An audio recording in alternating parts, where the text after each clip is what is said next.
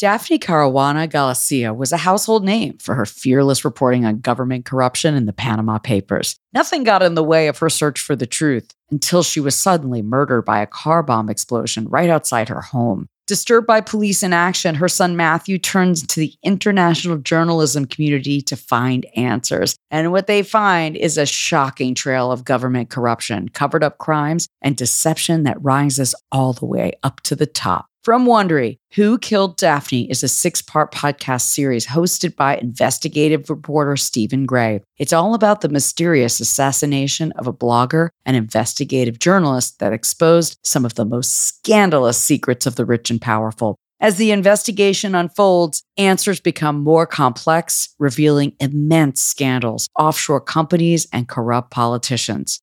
What was Daphne going to expose? Why was she murdered? Her family is determined to find answers and get justice for Daphne, no matter who stands in the way. You're about to hear a preview of Who Killed Daphne. Listen to Who Killed Daphne on Amazon Music, Apple Podcasts, Spotify, or you can listen early, ad-free, and in Dolby Atmos by joining Wondery Plus in the Wondery app. On the morning of October sixteenth, twenty seventeen, Matthew woke up and looked at the time. It was late, after nine. It was Monday, so my inbox was flooded. There were a million things to do. I didn't have time for breakfast. He could hear footsteps in the dining room. It was his mother. He got up, pulled on some clothes, and came out of his room. My mother was already working. She was making phone calls and answering messages. I was completely focused on what I was doing. It was just very quiet. The air was solid.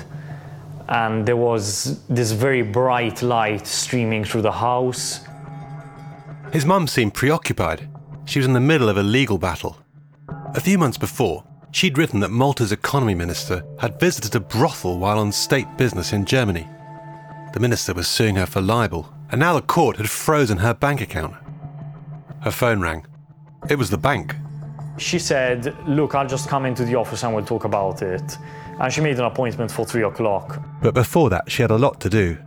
They sat near each other, Matthew catching up on emails, his mother typing up a post for her website.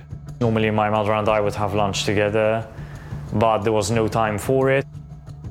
She was constantly on the phone, talking to sources and other people. But she still found time to cut up some tomato and mozzarella and place it next to him. She called the bank to tell them that she was late, typed out her last blog post, published it, approved some comments, replied to some others on her blog. And she told me, "I'm going out to the bank now. I'll be back between four and five p.m. She walked out of the house. I said bye.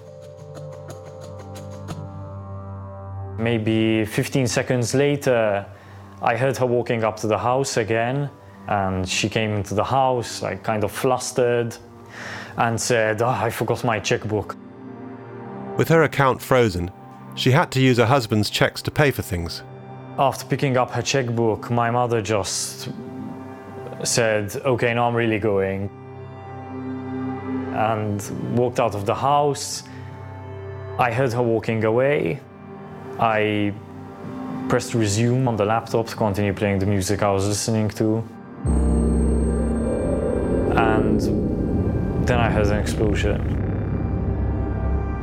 I slammed shut my laptop, kind of leapt up, got to the door, and as I opened the door, the dogs were barking uncontrollably, and I just felt like I was going to faint.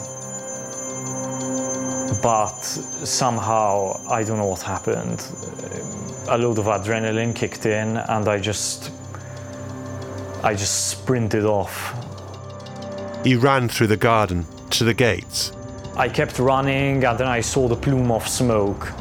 It was, I don't know, two hundred, three hundred meters high. It was like a tower of thick black smoke.